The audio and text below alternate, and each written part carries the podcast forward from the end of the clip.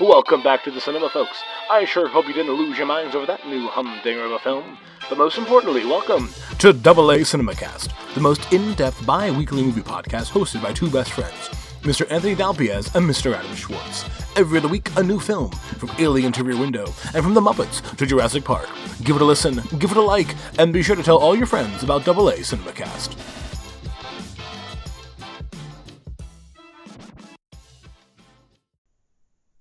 Welcome back to Double A CinemaCast. your weekly film fix. Today we're reviewing the original Miracle on 34th Street. Yes, the 1947 holiday classic.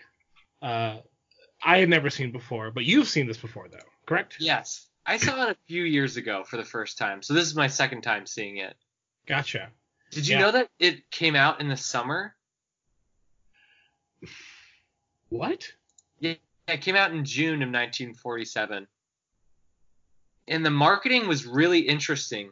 The marketing didn't mention the Christmas theme or Santa Claus. You can see the commercial on YouTube.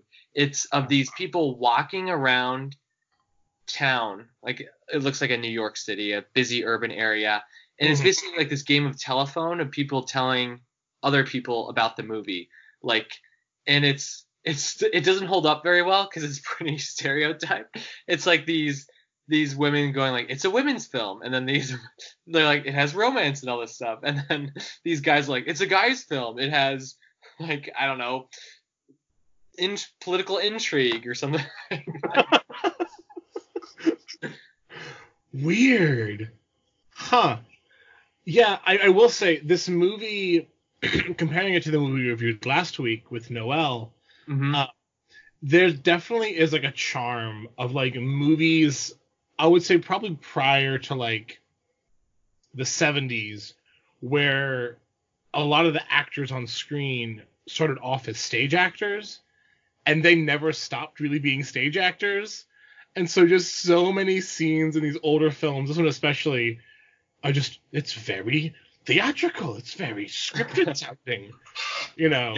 Um and like the one in particular scene that really stuck out to me is when the judge goes to hug his grandkids and they walk by and they like pause like hmm and keep walking. And he just stands up hand on hips like well that's no way to treat your grandfather.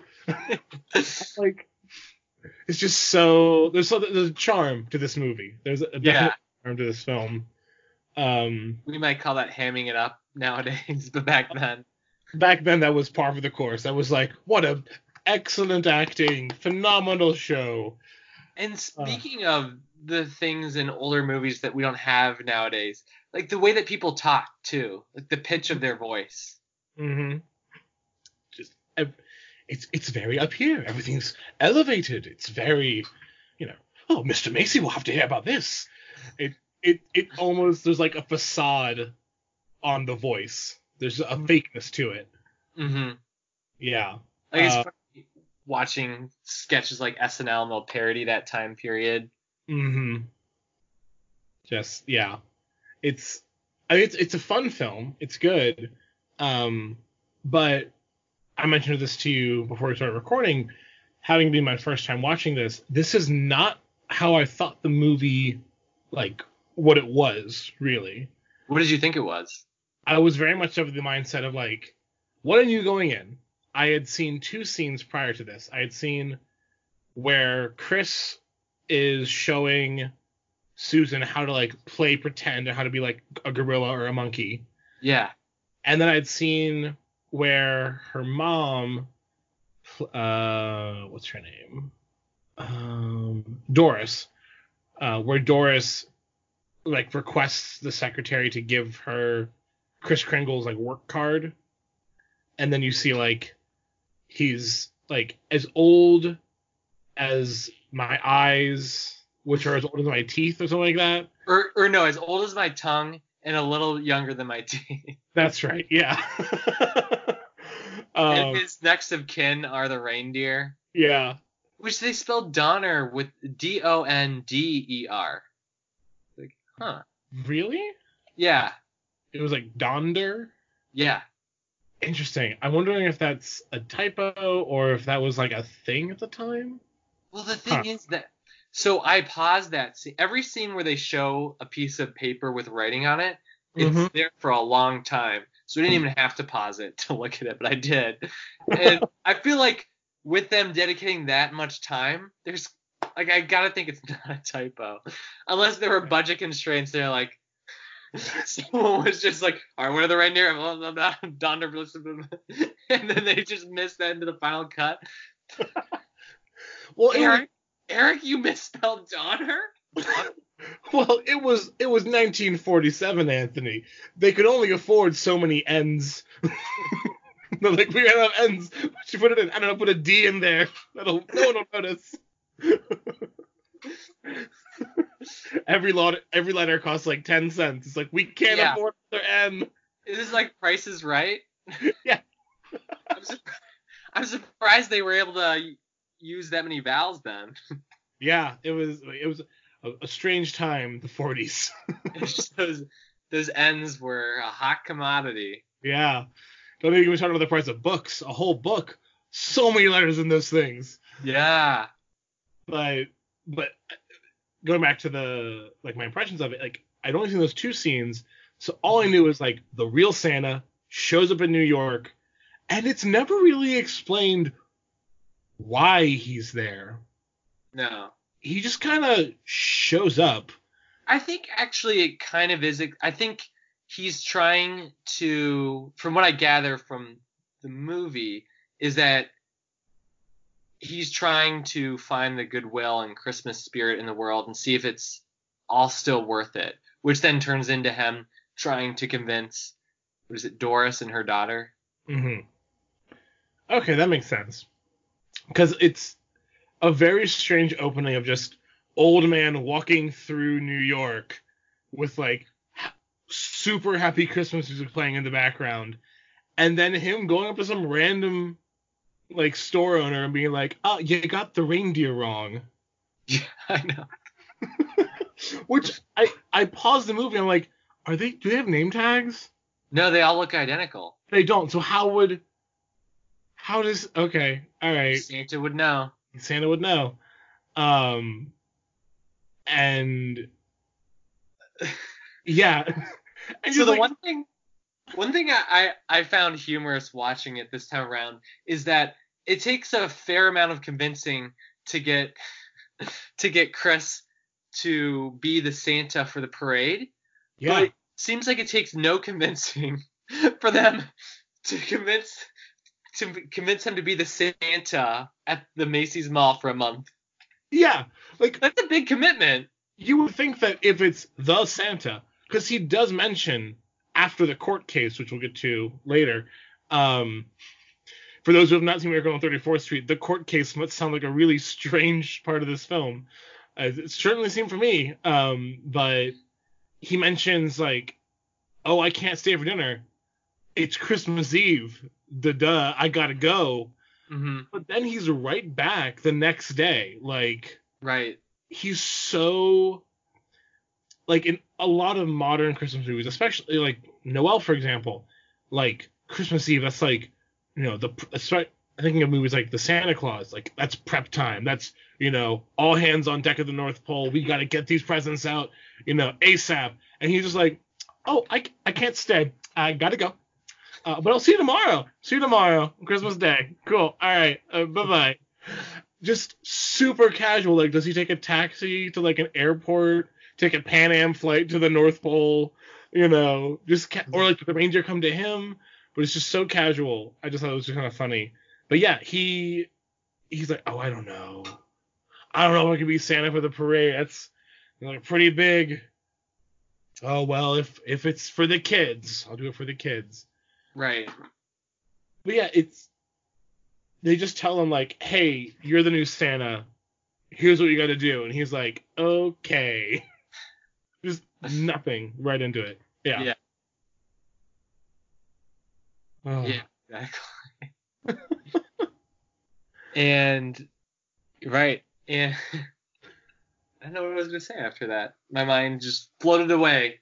You're good.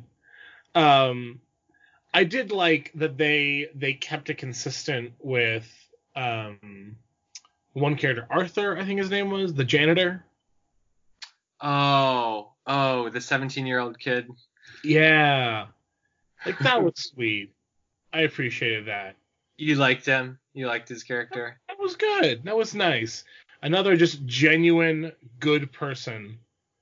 Um, he was down. Poor kid. He was down the dumps for so much of it. Yeah. Also, just like he's like, they were gonna put the padding on me, but I already had it. I'm like, this child is in no way like overweight. Oh, I know, I know. But they keep his name's Alfred, but they keep shaming him. Like later when they're eating, when he and Chris are eating lunch, Yeah. and Alfred's telling him about how the psychologist is basically abusing him. Yeah. And, and what Chris says something like, "You, you, the only, basically the the only guilty thing you you have is maybe overeating." It's like, wow, damn, that's shaming this kid. yeah, it was yeah, I don't know.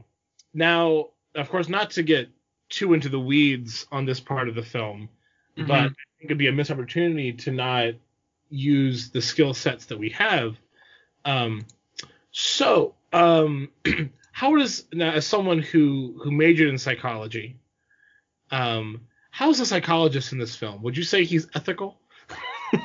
oh, absolutely not. it And I think that's pretty clear in the movie. yeah um there's there's just something that like will make me hate there's nothing that'll make me hate a character more when someone who's supposed to help people is like abusing their power Right.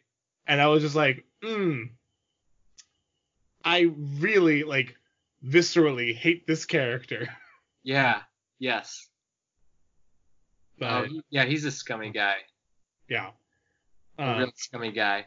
And also, if we're like, if we're, if we're po- poking light fun, so I like how the one, the lawyer who is the prosecute, so his lawyer, the prosecution, early in an early scene, he's talking to his wife, and his wife is again Matt, Like the- a theme is all these people are mad at like the judge and people who are putting Santa on trial, and Yeah. sh- she's his wife says something like along the lines of, you know, sometimes I wish I married a plumber or I- forget the other. oh yeah it was like a plumber or like an electrician or something like that Yeah, something like that. And he says, "Well, if I lose this case, you'll have your wish." Like talking about how like it's a big deal to lose this case, but when he loses the case, he's like, he he's he's totally fine. He's like, "I gotta go get that sports ball for my son." yeah. yeah. Just instantly just gives up and is like, well, my, I'm done here. Okay, bye. yeah. Like, wait, what? You like spent so much time working Yeah. on this case, and you're not outraged or anything?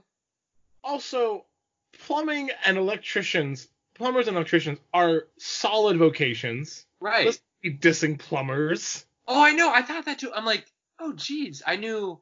I had a friend whose father was a plumber, and growing up, he was talking about how he wanted to go into the family business. And he talked about their salaries and just job security and everything. And I was like, oh, dang, that's, that's Yeah. a pretty good career. Like, I've, I mean, I'm, I've been working at career services at uh, the institution, I, the university I work at, and like, plumbers make a pretty good salary. Like, I don't know if like they've increased since the 40s, but like, if you can land a plumbing gig and you're good at it, it's you can make some bank. Yeah. Um, so not to to diss plumbers there, um, but but yeah, this movie definitely, um, it's ve- it's so. I would say it's like very saccharine. It's just a it's a sweet sweet film. hmm Um, and like, I wonder with them using actual companies in the plot, like Gimbels, Macy's. Um, he mentions uh, Chris mentions another the first time he like mentions a different store to the mother, hmm like some other store. Um, I wonder if in the 40s, like how much of this was both either sponsored by Macy's or Gimbels, or if they're just like, hey, can we use like your company in this? Mm-hmm. Like, I wonder what came first. Like, was Macy's like, we're gonna make a Christmas movie and sponsor it, or if it was, we're gonna make a Christmas movie and we're gonna need Macy's to sponsor it. I'm sure that Macy's somehow sponsored this movie. And Hmm. from my understanding, the Macy's Thanksgiving Day Parade before this movie it was more of a New Yorker thing, and Hmm. then after this movie, it became more of a whole Interesting. country thing that people would tune into. Yeah. Um and it's it's always um for me every time I see the parade because I always watch it every year um I feel for everyone in that parade.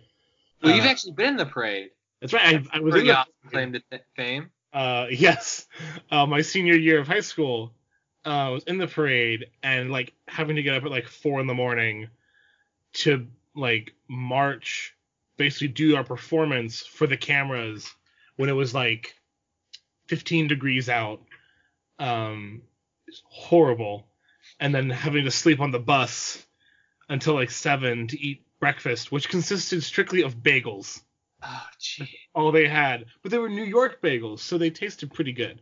Um, when you're a part of the parade, do you get to enjoy it or experience it, or are you just so focused on what you have to do that you, you can't? So basically, for us, we had to like line up, um, because they line it up, um, about two miles away from Macy's, um, and there's like these guardrails set up that we stood behind, Mhm. and would open it when it was our turn to like line up for the parade. Um, and the lining up portion, like you lined up, you maybe had like five minutes to get everyone in position, and then the announcer who was there would be like, "High school, are you ready to join the parade?" And we'd all be like, "Yay!" We're like, "Welcome to the Macy's Thanksgiving Day Parade," and then we, off we'd go. Yeah. Uh, but we really don't. You really don't get to enjoy it like until like for me, we were able to record it on our TV, and then I Mhm. watched it when I got home. Um, but yeah, there's not really the only two cool things I got to do. Well, one, we marched behind the Aflac duck balloon Uh, that okay. year. It was 2013. So this was pre-controversy. So Gilbert Gottfried was still the voice. Yes. Um, so it was pre Aflac duck or pre uh, Gilbert Gottfried's uh, scandal there. Um, but Kellie Pickler was in the parade that year, and as Mhm. she was coming down, she was in a little golf cart, and she held her hand out, and I high fived Kellie Pickler. Was- My right hand touched the gloved hand of Kellie Pickler. Is that why you don't wash your right hand? That's why it's grimy. Yeah, yeah. Um, and then the only other celebrity, and this I say this loosely, um, the workout guru Richard Simmons. Mm-hmm. Uh, he was also in the parade that year, and I got to high five him. What? Uh, With the other hand? Well, no, no, the same hand. So Oh, okay. it's extra. Just I'm never gonna watch it. but yeah, um, I was I was kind of it was like, oh, cool that the movie started with the Macy's Thanksgiving Parade. Yeah. Because having gone through it, I just have a lot more respect for everyone who does the work. Um, also, Macy's is the second largest consumer of helium in the world. Uh, might be wondering who's the first. It's the U.S. Army, and I don't know why. really? But yeah, the U.S. Army buys slash controls the most helium in the world, and Macy's is the second largest consumer. That's, So that's interesting. I mean, I guess that makes sense with their huge balloons. yeah, but And apparently, so Edmund Gwenn, who played Chris Kringle, he Mhm. was actual Santa Claus in the Macy's Thanksgiving Day Parade in 1946. Oh, that's funny. I'm wondering if let's see. I'm looking at his IMDb page, and it looks like he he did a few. He really didn't work. Actually, no. He had a pretty wow. Yeah, he had a pretty extensive career. His first performance was in 1916. Um, in a. Oh, sorry. Oh, go ahead. Go ahead. I was gonna I was gonna say something about this film with him. But what, what was his first? I'll say that after. He was in a silent film production of Macbeth, Oh. and then his last job was uh, in 1957 on the Alfred Hitchcock Presents TV series. Oh. So, but yeah. So He actually won the Best Supporting Actor Oscar for this role. I will say he he he definitely does the Santa trope archetype well. Yeah. Um, like halfway through, I was like, I I believe this man was Santa. If if they were like, like if after this came out, like actually we hired the real Santa Claus, I'd be like, I yes, I believe that. Hmm You know? Um, Well, and in fact, the the little girl, the actress, thought he was the real Santa during filming. oh yeah, I can definitely see that. Um, it- I don't think any of the kids felt that way about Tim Allen in any of the Santa Claus movies. no, they're like, are you really? Also, I know that Tim Allen like hates kids, yeah. so I'm sure that that movie was just a joy for him to film. Uh, but, but yeah, like he dan- he dances the line between like jolly and happy, and also like caring and genuine, but also stern hmm and um like authoritative when he needs to. Yeah. Um, and I really, I just, I was like, not tearing up, but I was just like, it got me right there in my heart when um, he's talking to the Dutch girl. hmm Um, and this is coming out in 47. Um, the Netherlands, I know, especially Amsterdam in particular, was hit really hard during World War II. Um, and so when the mother or the adopted mother, you know, she's been in an orphanage since, you know, she kind of like doesn't say it. Um, and he starts speaking Dutch to her, and they sing that little Christmas carol together. I was Mhm. like, well, that's that's just too sweet. That's just too nice. Oh, you want to hear it get even sweeter? Apparently, what the girl says when he asks her what she wants for Christmas, hmm she says she wants nothing, and she says that she got her gift by being adopted by her new mother. Oh. Wow. Okay. This movie's just too pure. no. Oh, and then to answer your question about the companies in the film, so Macy's and Gimbels were approached by the producers for Mhm. permission to have them depicted in the film, and they said that they wanted to see the final movie before they gave their approval. So Oh. luckily, at the test viewing, they both gave their permission. Otherwise, there would have been a lot of big edits. Yeah. Cause like I can see why Macy's would want to do this because you know Macy's is the hero question mark is one of the good guys in this film, and Gimbels is almost just kind of like we're here too. Mm-hmm. Uh, Right. and I I googled while watching. I'm like, whatever happened to Gimbels? Uh, they went out of business in 1987, so R.I.P. Gimbels. Yeah, Uh, but they're featured in Elf. That's true. That's I true. think, I think it's an homage to Miracle on 34th Street because you even see it has that exterior shot of Gimbels that is pretty close to what you see here. That's a good point. Yeah. Um, but yeah, this. I'm looking at um on the the IMDb page, going back real quick to what you talked about with the confusing commercial. There's a poster here where it's Maureen O'Hara and John Payne, who I guess had been a romantic couple in a previous film Mm-hmm. because it's like a cartoon version of Chris Kringle saying they're in love again. and the tagline, it's a miracle of fun and romance. You'll love every minute of it. Miracle on 34th Street. I'm like, I have no idea what this movie is about other than the two actors. I mean, how would it be like today if it's like, it's Brad Pitt and Angelina Jolie and they're in love again? Come see Charlie's Angels. It's romantic and fun. Be like, I if you've never heard of it or you have no clue, like, there's no there's no clue that this is Santa. It's just ah, it's an old guy with a beard. Cool. Is he not? Is he not dressed in the red outfit and the hat? No, wearing his like costume from the start of the movie, like just a suit and the little hat with the cane, and that's it. so, Yeah, like, they did not market this as a Christmas movie. Like No. I'm telling you, like yeah.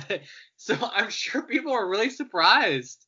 yeah, like I'm sure people who are familiar with New York and the East Coast were like, oh, 34th Street. Oh, so something Macy's possibly related, but like that's it. That's all you get from the title. Even the poster, it's Maureen O'Hara and John Payne looking lovingly at each other with just Chris Kringle hugging Susan. And you're just like, is that her grandfather? Is that like, huh? But I definitely feel like this movie, especially the Chris Kringle um, part of the film, launched the long running trope in Hallmark movies of like every time it's in this small town. I think we talked about this in Noel. I brought it up back then of um, you know, maybe the old man in town really is Santa Claus. right. you know, and it's it's always like, what did you say your name was again? Oh, Kringle. Chris Kringle. Merry Christmas. And it's like, Santa? Right. I, Hallmark seems to love the young Santa. I have not They're falling in love, and he's young Santa. I I mean I know you've seen more Hallmark Christmas movies than I have. I have not seen a young Santa other than um Noel. Oh, you haven't? No. Interesting. Yeah. That's a little uncomfortable if you ask me. I don't know. I feel like Santa should be like. I mean, I don't even consider Santa to be like a human being. Like he's he's removed from like humanity. I don't know. Like he's a his god? Is he a spirit? yes, Santa is my I I worship Santa. um, the- but I don't know. I, he's like a magical. He's like a wizard. He's like Gandalf, like oh yeah. magical being who's just always been there. Yeah. Like, Yeah. yeah. Um. benevolent spirit. I'd I that makes sense. yeah. Oh, and are you ready to apologize to Eric, the the fake person that we made up? Eric. Yeah, the guy who wrote Donder, D O N D E R. Oh. O N D R. What happened? What? Okay. What's what's up with with Eric? And So- Donda? Apparently, Donner is used frequently, but in Clement Clarke Moore's poem, where we get a lot of Santa-isms from, Mhm. like a lot of what we associate with Santa, including the reindeer, in the original manuscript, it's spelled D O N D E R. Oh, so the night before Christmas poem says Donder. Mm-hmm. Or at least in the original version. Huh. Interesting. Weird. So we've made an, a, a correction that was never a correction. It was always interesting. Yes, we need to apologize to Eric. Sorry, Eric. Uh, didn't mean to diss your your spelling of the or the, rather the proper spelling of of Donder. Yeah. Also, remember when that doc? Oh, by the way, so Santa lives in a retirement community in, in upstate New York. In this, Yes. is that correct? I I okay. The way I took it is because I thought that the um oh, what was the place they called it like Brook Brookstone or something like that. Um, that like that was where they were taking him, and then he was like, yeah, and he faked the psychology. He like failed the psychiatry test. hmm I took that as just like during his time there, he had endeared himself to the residents. And so he was just like, "Oh, we're doing a party there." Like, Oh, I'm no, not gonna I'm- just- Right. I know that. But I'm talking about before that. Like when they show his ID or whatever, it shows where he lives and it's it's this town that it, it was a two word name and then they reference it later. And it was like it was something like home for the aging or something like that. Oh. and that's where the Dr. Pierce character works. That doctor who, when the psychologist is saying Chris is dangerous, he's saying no, he's benevolent. Like he has a delusion, but. Oh yeah, you're right. Miracle uh, uh Brooks Memorial Home for the Aged, 126 Maplewood Drive, Great Neck, Long Island. That's a great neck. Yeah. What? Or so he lives in Long Island. Yeah. And so that's why he ends up li- living with the lawyer whose name is Uh, like Fred. Gail? What was it? Fred Galley? Gailey. Gailey. Fred Gailey. Gailey. Yes. Yeah. That makes sense. And so in that scene, the doctor makes a reference that I was like, okay, this is totally referencing something, but I don't know what it is.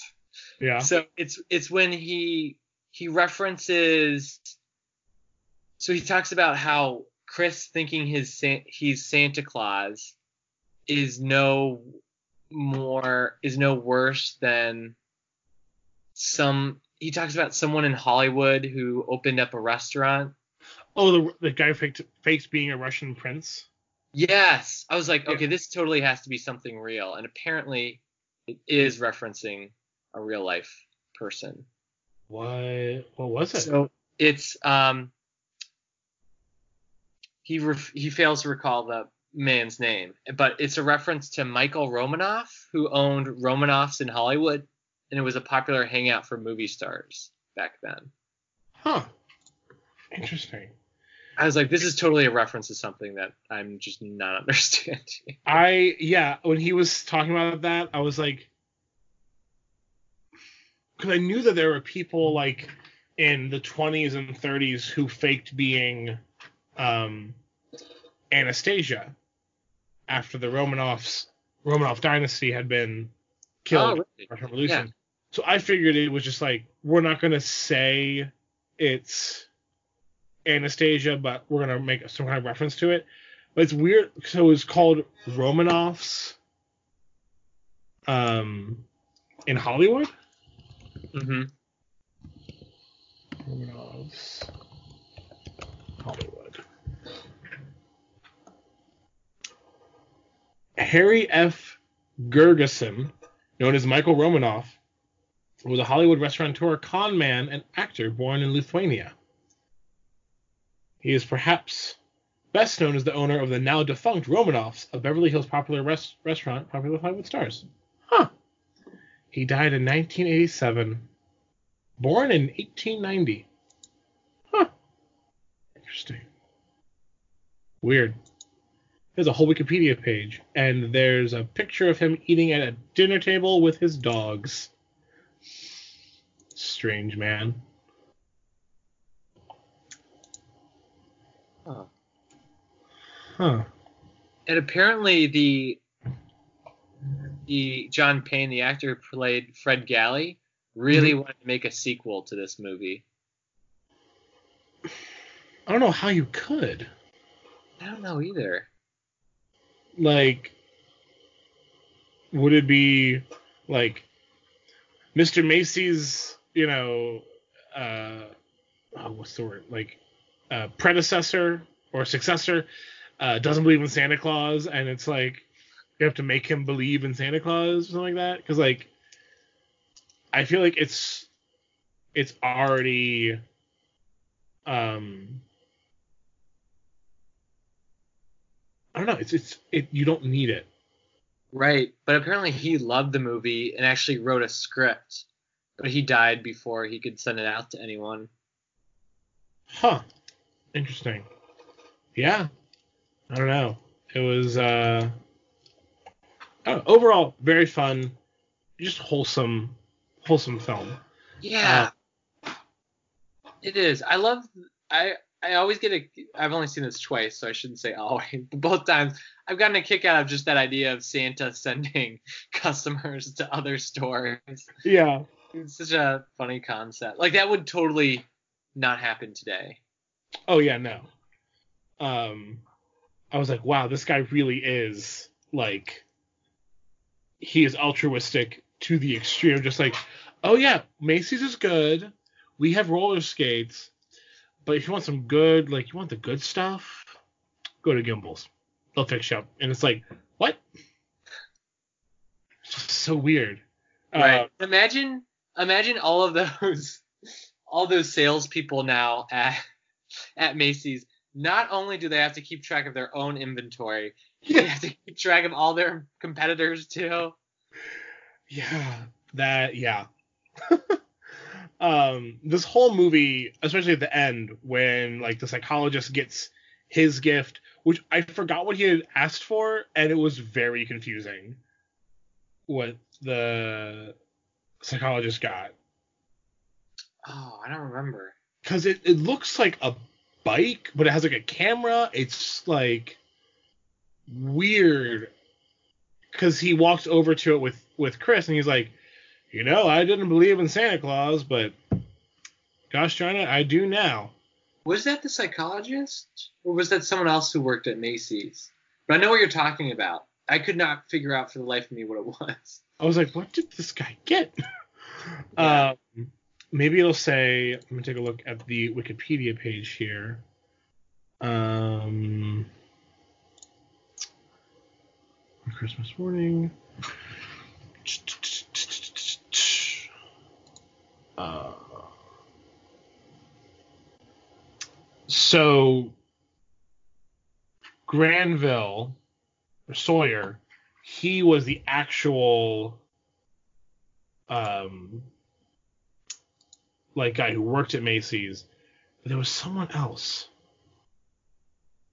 Oh goodness. But yeah, he was the guy who brings up Romanoff. But yeah, he gets something and it's really weird.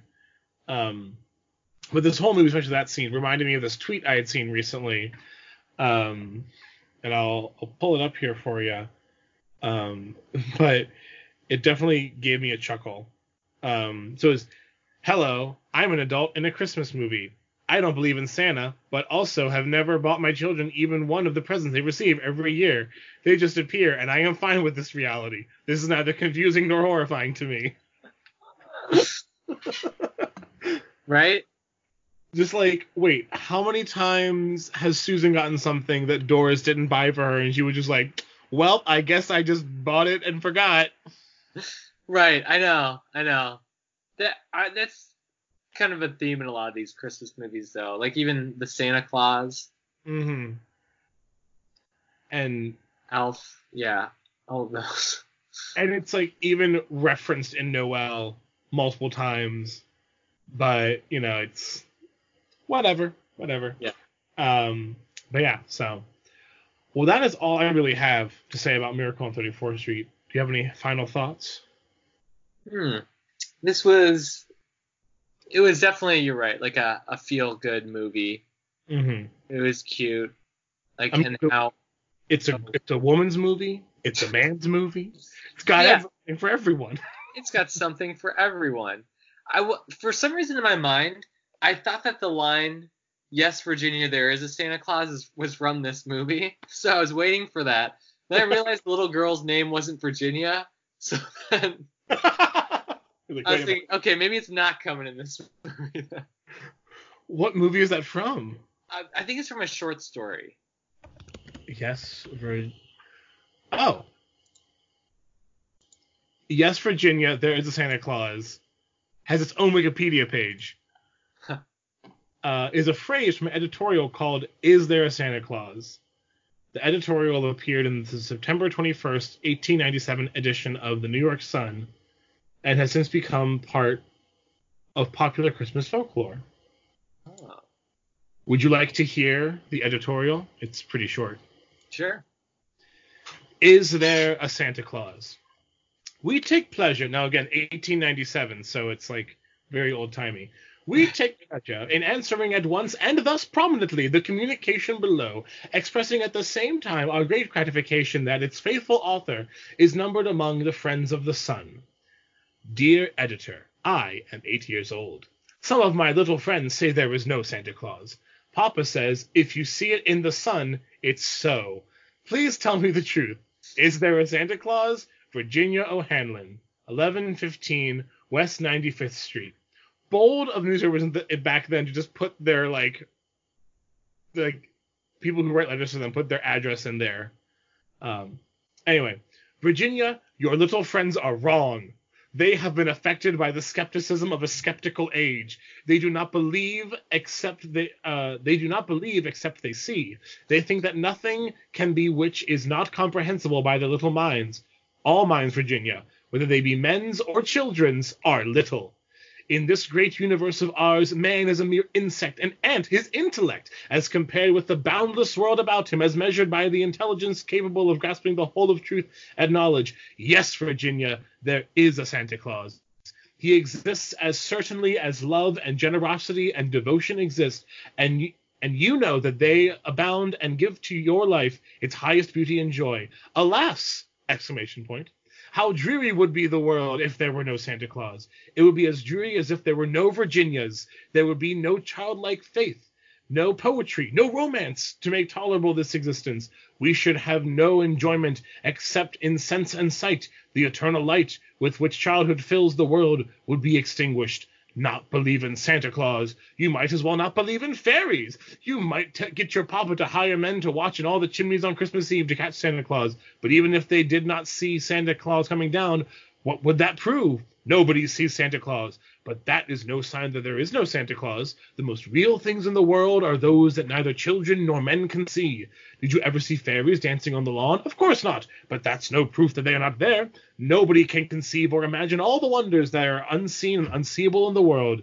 You may tear apart the baby's rattle and see what makes the noise inside, but there is a veil covering the unseen world which not the strongest man, nor even the united strength of all the strongest men that ever lived could tear apart. Our faith fancy, poetry, love, romance can push aside that certain and view and picture the the su- supernatural beauty and glory beyond. Is it all real? Ah, Virginia, in all this world there is nothing else real and abiding. No Santa Claus? Thank God. He lives and he lives forever. A thousand years from now, Virginia, nay, ten times ten thousand years from now, he will continue to make glad the heart of childhood.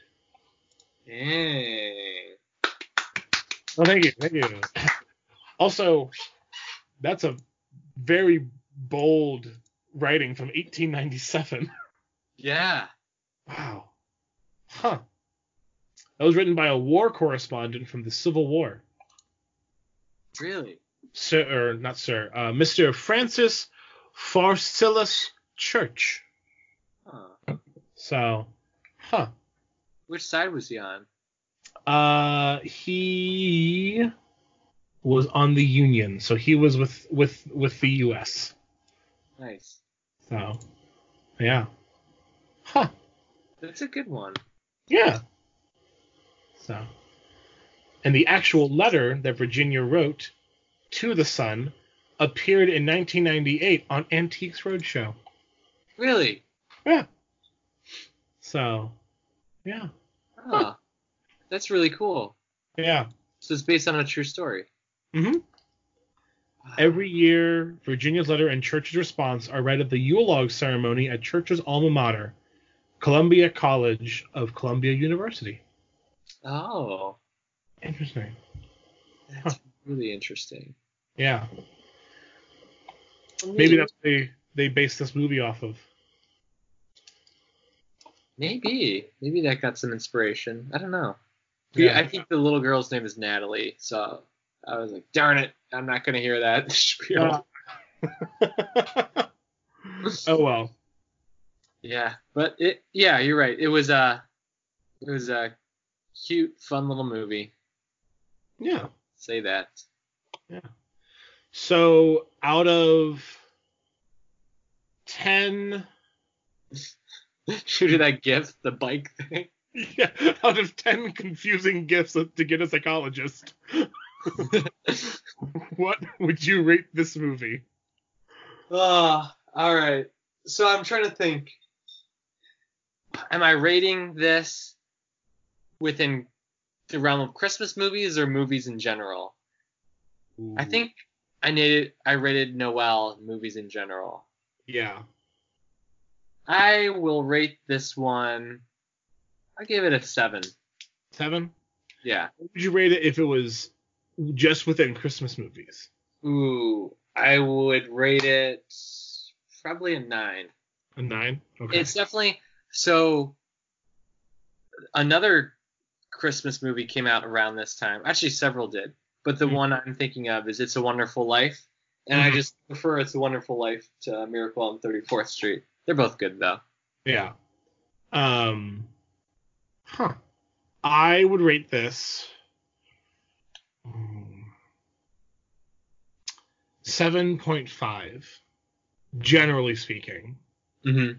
and I would agree with your nine out of ten rating for Christmas movies, because I feel like a lot of Christmas movies today can trace their roots back to this movie. Oh yeah, Like this one, remake in '94, yeah, and there's a Uh, TV movie remake in 1959 of this movie. okay, weird. Like I similar to It's a Wonderful Life, which has spawned so many tropes, so on and so forth. Similar to this movie, I think that this is like quintessential and I'm real I'm kicking myself for not seeing it sooner.